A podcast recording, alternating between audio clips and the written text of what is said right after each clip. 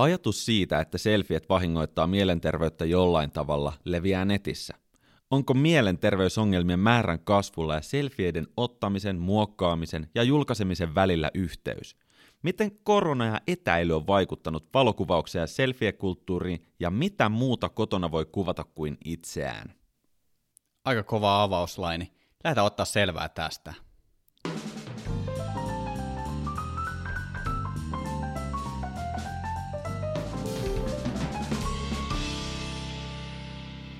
Tervetuloa Valokuvauspodcastiin. Mun nimi on Esa Ruuskvist. Ja mä oon Jones.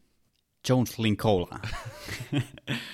Joo, tänään me puhutaan siis kotona oleilusta ja selfie-kulttuurista. Miten tämä kaikki neljän seinän sisään pakkautuminen on vaikuttanut meidän käyttäytymiseen kameran kanssa. Kun me ei saada mennä minnekään kuvaamaan, niin me otetaan kuvia kotona, vai otetaanko? Otetaan selvää. Esa, mä löysin Kanadasta tutkimuksen. Siinä nuorten naisten ryhmä osallistui testiin, jossa kullekin ryhmälle annettiin iPad ja vietiin yksityiseen tilaan. Tämä rupeaa nopeasti muistuttamaan meidän omaa etäilyelämää, missä vietetään paljon aikaa kotona. No niin, jotkut naiset käskettiin ottaa yksi selfie ja julkaisemaan se sosiaalisessa mediassa. Okay. Jotkut käskettiin myös julkaisemaan selfie someen, mutta annettiin mahdollisuus ottaa useita kuvia, sekä niille annettiin kuvan käsittelyapplikaatio, jolla pystyi parantamaan suosikkikuvaansa ennen kuin se julkaistaan. Ja joillekin, eli kontrolliryhmälle, eli varsinaisen testiryhmän vertailuryhmälle, annettiin yksinkertaisesti matka-artikkeli luettavaksi. No niin, Mi- okay. mitä, mitä tapahtuu? No, ky- kyllä mä näen, että tässä, tässä on kaava, mihin tämä on menossa. Kerro meille. Ennen testiä ja testin jälkeen naisten mielialaa arvioitiin hyvin laajasti. Mm-hmm. Naiset, jotka sai ottaa vain yhden selfien, niin kokivat merkittävää itseluottamuksia ja viehättävyyden tunteen puutetta verrattuna kontrolliryhmään. Samanlainen mielialan muutos todettiin myös niillä, jotka sai valita ja editoida kuvan. What? Eli siis selfieiden ottaminen määrään katsomatta laskee sun itseluottamusta. Voiko tämä pitää paikkansa? Ja mitä ihmettä nyt on tapahtunut, kun kokonainen koronavuosi on kateltu omaa naamaa muun muassa Microsoft Teamsista ja videopuheluiden välityksellä. mä just niin rupesin heijastelemaan tätä tavallaan itseen ja tajusin, että totta, että monesti on käynyt niin, että kun puhuu vaikka videopuheluun, niin sitä omaa kasvoa katsoo siinä alanurkassa silleen, että no miltäköhän tämä kuva nyt näyttää tuonne toiseen suuntaan. Kyllä. Mä, mä teen lähestulkoon kaiken mun päiväduunin etänä, ja mä istun kanssa noissa Teams-kokouksissa niin kuin pit, pitkät pätkät niin kuin monia kertoja viikossa. Pääasiassa mä pidän mun kameran kiinni, Joo. mä en näe siellä ollenkaan, mutta silloin tällöin, jos on jotain tässä niin kuin kevyempiä aiheita ja on vaikka joku tällainen niin kuin iltapäiväkahvi, niin silloin tällöin niin kuin laitan kyllä kameran päälle. Mutta mä voin allekirjoittaa, että kyllä, kyllä mä katson, että, että mitä siellä mun taustalla näkyy, onko siellä joku taulu tai viherkasveja, onko mun kaihtimet auki, että näytänkö mä jotenkin tosi kalpealta. Vai, siis, mutta mä tiedän, että jengi on vienyt tämän niin kuin oikeasti tosi pitkälle, että, että siellä on niin kuin hommattu erilliset webbikamerat sinne valmiiksi, ne on aseteltu just silleen, että siellä taustalla näkyy ka- kaikki, että muu kämppä voi olla niinku ihan pommin jäljet, mutta siellä näkyy joku siisti vitriini, missä on kamerat laitettu hienosti hyllylle tai jo, joku hieno taulu siellä ja se sommitelma on täydellinen. Ja... Mä, mä täysin komppaan tätä. Ja otin myös selvää, että Microsoft Teamsissa niin on 2,7 miljardia kokousminuuttia per päivä. Öö, 2,7 miljardia, ja mä ymmärrän nyt, että suurin osa näistä ehkä pidetään webbikamerat kiinni, mutta silti todella suuri osa myös pidetään niin, että ne videolinkit on siinä päällä. Toi määrä vastaa siis suurin piirtein miljoonaa 800 000 päivää se on aika, yhden se päivän aika, aikana. Se on aika monta päivää niin yhteen päivään mun mielestä. Mutta ehkä, ehkä niin osittain niin niin toi selfie-kulttuuri on mennyt tavallaan siihen just työnteon kautta tonne palavereihin. Ja Kyllä. periaatteessahan se on niin kuin samaa huttua, että sulla on kamera, joka kuvaa sua. Ja mitäs muutakaan sitä nyt täällä omassa kotona, kun etäillään, niin kuvattaisi kuin itseään. Öö, selvitin myös, että keskimäärin vuonna 2019, eli ennen koronaa, öö, ihmiset otti noin 450 selfieä vuodessa, mä huomasin myös, että Euroopassa oli niin kuin tosi paljon hajontaa tälle, että jossain Espanjassa oli niin kuin tuplat enemmän, ja esim. Iso-Britanniassa miehet otti enemmän selfieitä kuin naiset. Mä en Okei. tiedä, mi- mitä ihmettä siellä tapahtuu, mutta tota, korona on varmasti muuttanut myös tätä numeroa, ja yksinkertaisesti myös se, että selfie ö, perustuu siihen, että on älypuhelin, että nyt kun niinku älypuhelimet on tullut myös iäkkäämmälle kansalle, niin ehkä ne eläkeläisetkin on alkanut jo oppia ottaa erilaisia selfieitä. Mutta hei, Esa, minkälaisia selfieitä sä otat? No, kyllä täytyy sanoa, että jos, jos mä otan selfie, niin kyllä se on eh, ehkä jossain mökkireissulla jostain laiturin nokasta tyttöystävä kainaloa ja siinä niin kuin, tällainen niin kuin muistotyyliä, mutta ei, ei ole niin kuin sellainen että johonkin Instafeediin työntäisin silleen hashtag outfit of the day kamaa, Et se, se ei ole mun juttu, mutta ehkä niin kuin, niin kuin ylipäätään niin kuin mitä mä kuvaan eniten mun puhelimella, niin kyllä ne on niin kuin sellaisia satunnaisia hetkeen sidonnaisia räpsyjä ja Toinen mielenkiintoinen nippelinumero oli, että Google paljasti Android-käyttäjien ottamista valokuvista semmoisen insightin, että joka kolmas kuva Android-puhelimilla olisi ollut selfie. Ja se on ihan järjetön suhdeluku mun mielestä, että siis joka kolmas. Ja tämäkin oli niinku vissiin vuoden 2019 data, että nyt sitten odotellaan tota, kädet hiestä märkänä, että minkälaisia numeroita tippuu tuolta ensimmäiseltä kokonaiselta koronavuodelta. Joo, olisi todella mielenkiintoista nähdä, että mi- mihin toi on kehittynyt. Ja onhan toi, niin kuin, toi kuulostaa ihan överikorkealta, että, että sanotaan, että jos järkkäristä saisi tollaista dataa pihalle, niin olisiko yksi kolmasosa selfieitä? Epäilen. Ellei ole sitten kyseessä joku tällainen niin kuin somestara, joka, jonka juttu on just se, että kuvataan niin kuin itse itseään jollain jalustalla tai tälleen, mutta muuten vähän vaikea uskoa, että kameralla oikeasti kuvattaisiin niin paljon itseään. Joo, koska se vaatii jo taitoa. Kyllä, ja se, se, se on oikeasti niin aika mielenkiintoinen taiteen laji, mm. että et se on niin kuin helpommin sanottu kuin tehty. Joo. Mä voin paljastaa, että yksi kolmasosa mun puhelimella otetuista kuvista on varmaan oluita. Oluita? Mä, kyllä, mä harrastan erikoisoluiden juomista ja sitten mä tägäilen niitä Untappediin, nice. joka on tällainen niin kuin olutpäiväkirja tai tällainen niin kuin olut some, niin mä täppäilen niitä sinne ja Mistä sä löydät ne kaikki hyvät bisset, vai onko ne kaikki edes hyviä? No ka- kaikki ei ole hyviä, mutta kyllä sitten on niin oma makuun alkanut löytyä silleen, että kyllä sitä tietää jo kaupassa ennakkoon, että toi on varmaan hyvä, tosta mä todennäköisesti tuun tykkäämään, ja sitten välillä aina kokeilee, ja, mutta niin kuin ipat ja saurit ja goset, ne on, niin ne on mun juttu. No nyt jos mä lähtisin tästä tonne lähi-Alepaan, niin haluaisit sä vinkata mulle joku semmoisen oikea aistikkaan lauantai-bissen? No kyllä tässä lauantaihin voisi so- sopia tosi hyvin, että tuosta telkkari auki ja sohvalle istumaan ja sellainen neipa, Neipa. New, New England Pale Ale. Kuka valmistaa sellaista? No kyllä, niitä on vähän, vähän kaikille valmistajia, mutta No Alepasta men- varmaan löytyy lähinnä näitä meidän kotimaisia merkkejä kuitenkin. Tuo on oikeasti niin kuin mun mielestä aika mielenkiintoista. Lähtee vähän raiteelta, mutta on tosi paljon pieniä suomalaisia panimoita. Ja se on niin kuin oikeasti ihan maailmanluokan kamaa, mitä ne tekee. Kyllä. Me otetaan tästä vielä tulevaisuudessa lisää selvää, koska aihe kiinnostaa myös minua. Mutta takaisin selfieiden pari. Kyllä. Mä mietin nimittäin tuossa yksi päivä, että mitä muuta kuin selfieitä täällä kotona voisi kuvata. Ja sitten totta kai niin tämä vanha vitsi Belfie tuli ekana vasta, eli butt selfie, eli otetaan omasta pyllystä kuva. No, mä en ole vielä ihan niin pitkälle päässyt, mutta kyllä mä kokeilin sitä kanssa. Se tuntui vähän humoristiselta jotenkin nähdä niin oma pylly siinä valokuvassa. Mutta sitten oli tällainen niin kuin helfie.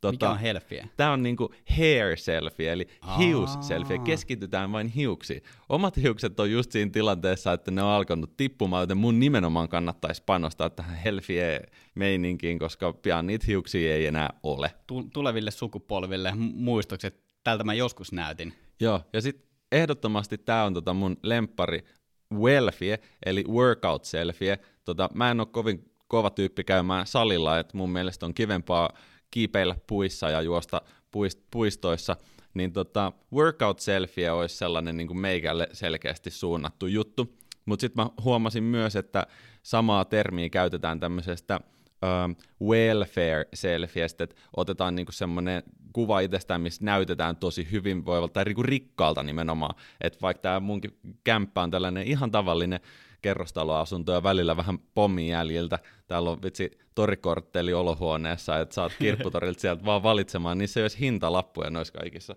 tuotteissa tuolla, niin tota, sitten mä just nimenomaan, niin kuin sä sanoit, että kasaa semmoisen yhden studion johonkin kohtaan asuntoa, missä saa otettua semmoisia täydellisiä. Tämä, tämä olisi niin kuin meikälle sopiva kans. Se on se paikka, missä pidetään ne Teams-palaverit just. Jep. Mutta tästähän oli, niin kuin, silloin kun tämä etätyöskentelyhomma alkoi, niin tästähän oli kaiken maailman meeme, että miltä sun työpäivä näyttää, että sulla on niin kauluspaita päällä, sit sä oot kalsarit ja sitten se kuva webikamerasta on vaan rajattu silleen, että, että näkyy vaan ylävartalo. Kyllä.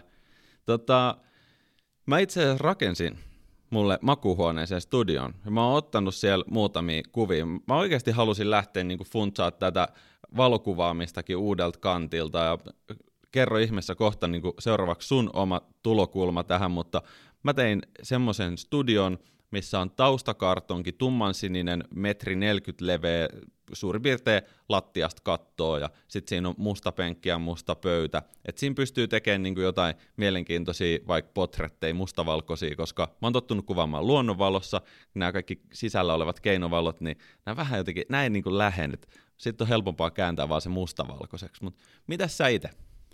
No, tämä oli mulla kanssa ylhäällä, että nyt tällainen korona-aikaa pystytään niin kuin aika askeettisissa olosuhteissa ottamaan studiokuvia, ja mä haluaisin haastaa jengiä kuvaamaan kotona, Sassi, tee se itse studiokuvia.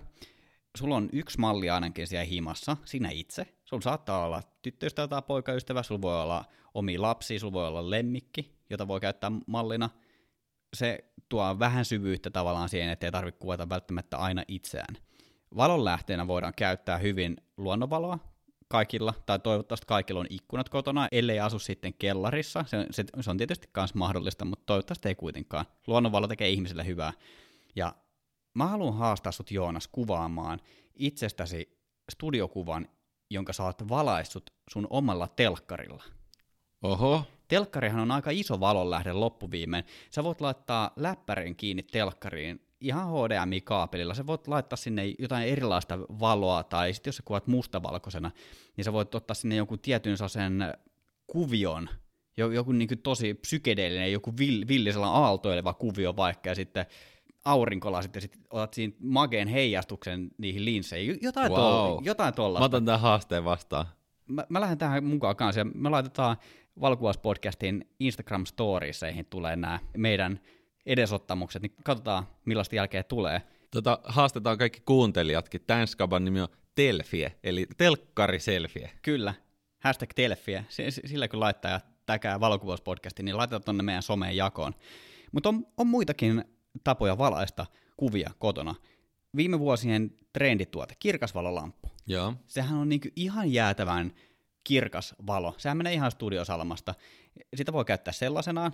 Tietty vähän määrittelee sitä etäisyyttä, että miten kaukaa sitä valoa tulee, koska se on, se on suhteellisen kirkasta, ei ihan super kovaa valoa kuitenkaan, mutta sitäkin voi pehmentää. Sitten esimerkiksi jollain teepaidalla tai lakanalla, laittaa sen siihen eteen, niin sitten se hajottaa sitä valoa. Joo.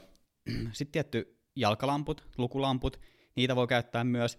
Monesti niissä saattaa olla vähän hassu se värilämpötila, mutta kääntää kuvan mustavalkoiseksi, niin silläkään ei ole mitään väliä. Nimenomaan. Ja sitten jollain saattaa olla ihan ihka oikeita salamoitakin kotona. Niitäkin voi käyttää. Hei, mutta miten kaikki sensuellivalo? Missä kynttilät? Esa, mekin ollaan tämmöisiä romantikkoja, niin kynttilä, pikku tuikut vaan sinne lattialle ja pöydille ja kaikkialle, niin todellakin. Mun mielestä luonnollinen ö, tulen valo on erittäin toimiva, oli mustavalkoista tai ei. Kyllä, toi on ihan totta kynttilät mukaan listalle. Mutta tässä on niinku pintaraapasu siitä, että mikä on mahdollista. Erilaisia valonlähteitä on ihan lukemattomia, ja nyt ei muuta kuin kotona kaikki kuvaamaan. Tota, yksi semmoinen kuvausgenre, mitä mä ehkä voisin kokeilla, on myös ruokakuvaus.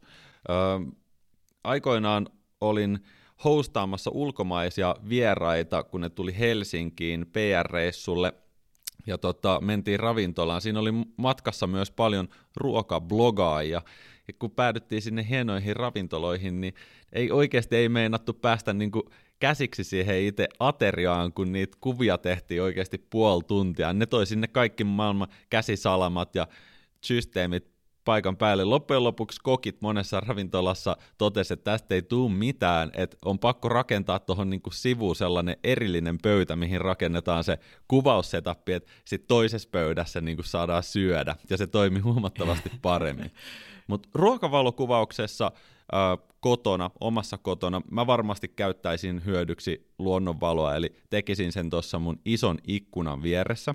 Sama juttu. Luonnonvalo on oikeasti niin tosi hyvä tosiaan ruokakuvaukseen, että se on kuitenkin suhteessa aika tasasta se valo. Mä, mä tykkään siitä. Joo, mutta haasteena mä tajusin, että ruoan kuvauksessa monesti se tausta antaa sille ruualle just sitä kontekstia. Et itse asiassa se inspiroikin mua hommaamaan ton taustakartongin makuhuoneeseen. Mä pistän siihen niin kuin jotain setupia, että on puulevy ja tulee jauhot ja muut. Että tavallaan pystyy hitaasti rakentelemaan sitä ja se harjoittaa omaa silmää huomattavan ö, erilaisella tavalla, kun sitä rakentaa vähän niin kuin jotain legotaloa.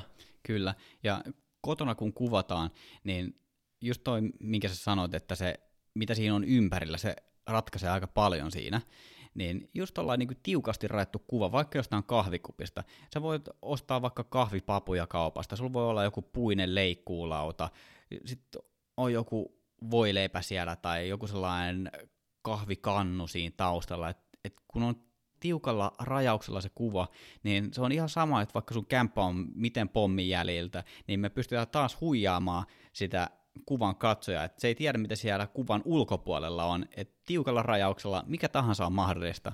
Kyllä, ja vaikka se on tiukka rajaus, niin silti se tausta on todella tärkeä. Kyllä. Se on pienestä kiinni, että onko se kuva luonnollinen, jos siellä on taustalla vähän vaikka joku jauhopaketti tai jauhoja tai puuta tai puulusikka tai kahvipaketti tai vastaavaa.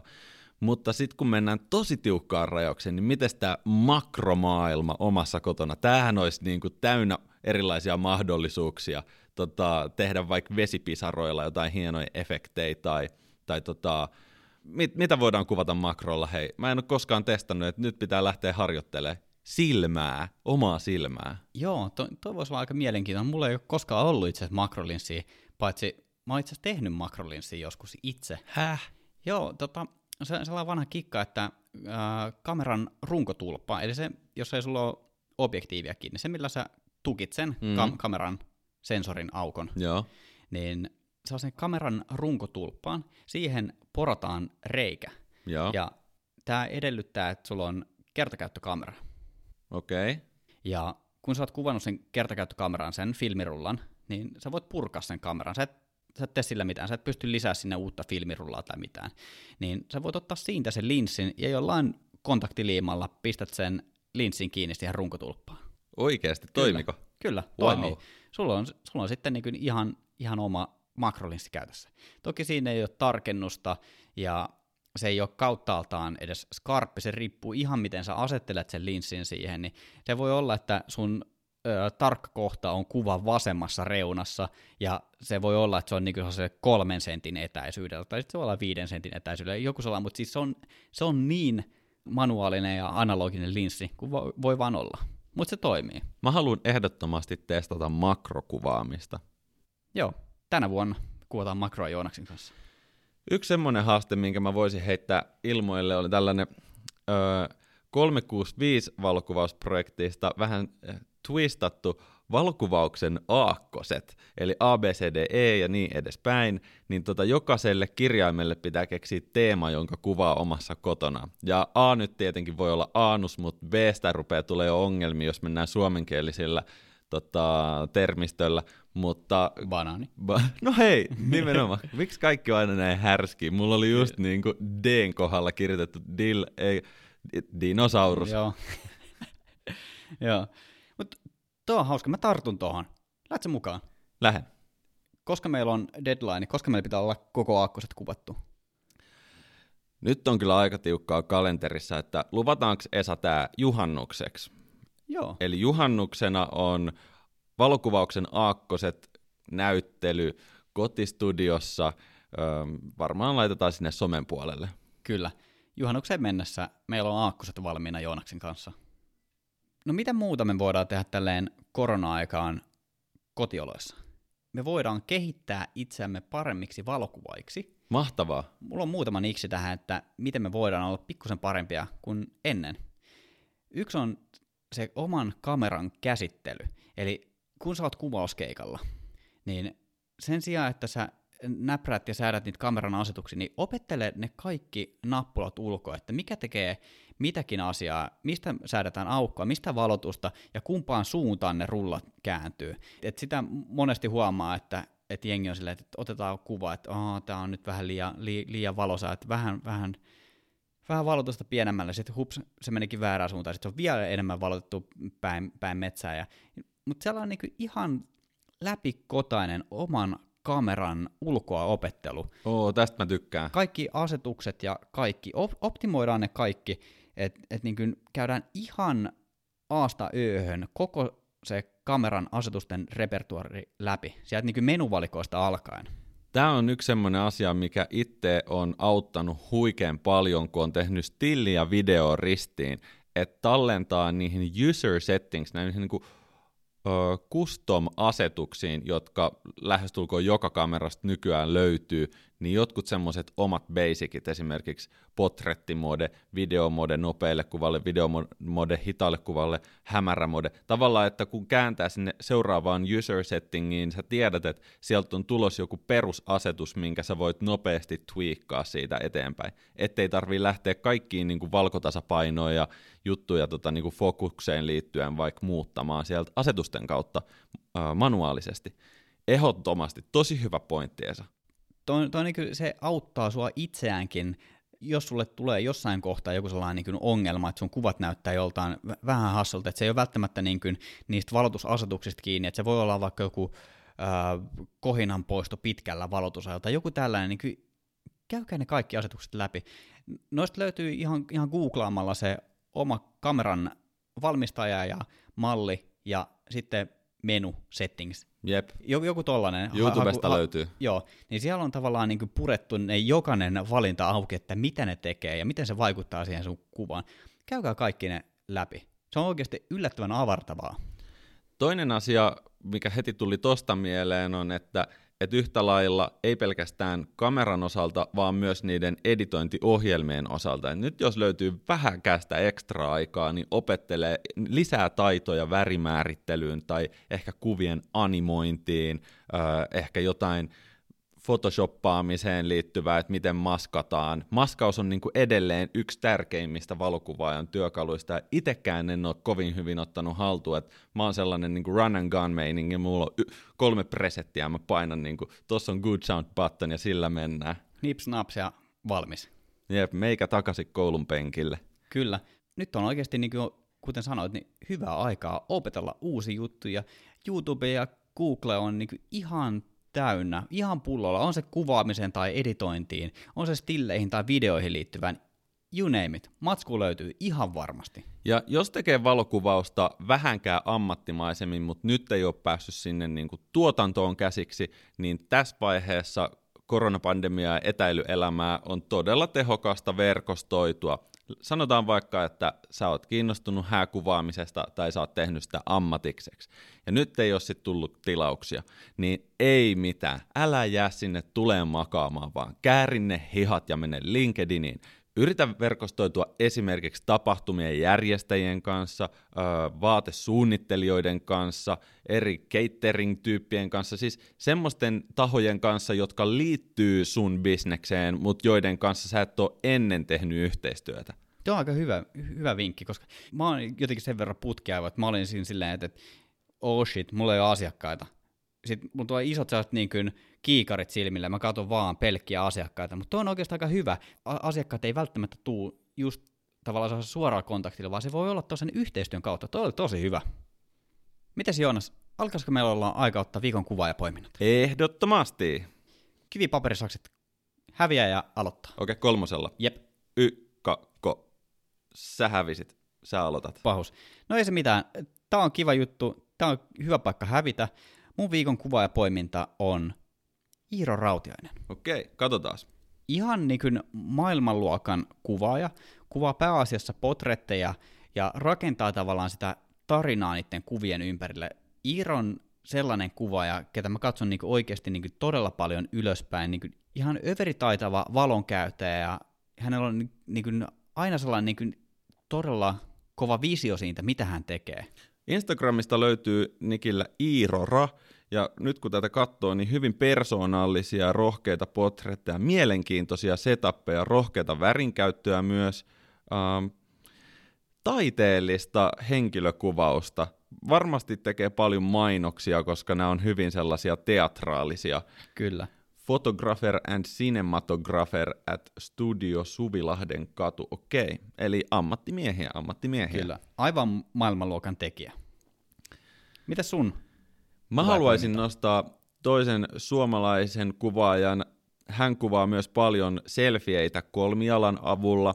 Kyseessä on Jerina Kivistö, Instagramissa Jerianie, ja tämä on sellainen fantasiakanava, mitä muualla ei tule vastaan. Jerina käyttää myös rohkeasti värejä. Hän luo kuviinsa erinomaisia ää, asetelmia, tarinallisia asetelmia. Visuaalisesti hän on häikäisevällä tasolla ja nyt ilmeisesti kun katsoo tuota viimeisintä julkaisua, niin on pitänyt myös Instagramista lomaa. Toivottavasti hän sinne vielä päätyy takaisinkin. Missä olet, Jerina? Mutta siis käykää ottamassa haltuun ja inspiroitukaa – monesti ei edes uskoisi, että hän on Suomesta, koska täällä on sellaisia niin kuin hyvin manga, anime-aiheisia, tai nämä puvutkin on sellaisia, niin kuin, että ei meillä niin kuin, ole tyypillisiä Kyllä. Öö, kuvia, tämän, tämän henkisiä kuvia. Kyllä, ja sitten tuossa niinku koko toi niinku feedin niinku toi värimaailma tuntuu, että on niinku ikuinen syksy, et, et tosi paljon niinku tosi kellertäviä ja oransseja sävyjä tuolla koko feedistä, ja tosi paljon käytetään niinku tot luonnonvaloa niin ihan mielettömällä tavalla. Oikeassa paikassa oikeaan aikaan ollaan oltu kuvaamassa. Ihan niin kuin kovan luokan tekijä. Kyllä. Lisää tota. Nyt Joonas otetaan tuosta pieni hillopurkki tuosta pöydältä, laitetaan se tohon, Hieno. noin, ja laitetaan sitten tämä jakso tonne ja kansi kiinni, ja laitetaan tämä jääkaappiin, ja huomenna sitten eetteriin. Olisiko tämä tässä? Kiitos paljon. Kiitos tästä. Morjesta.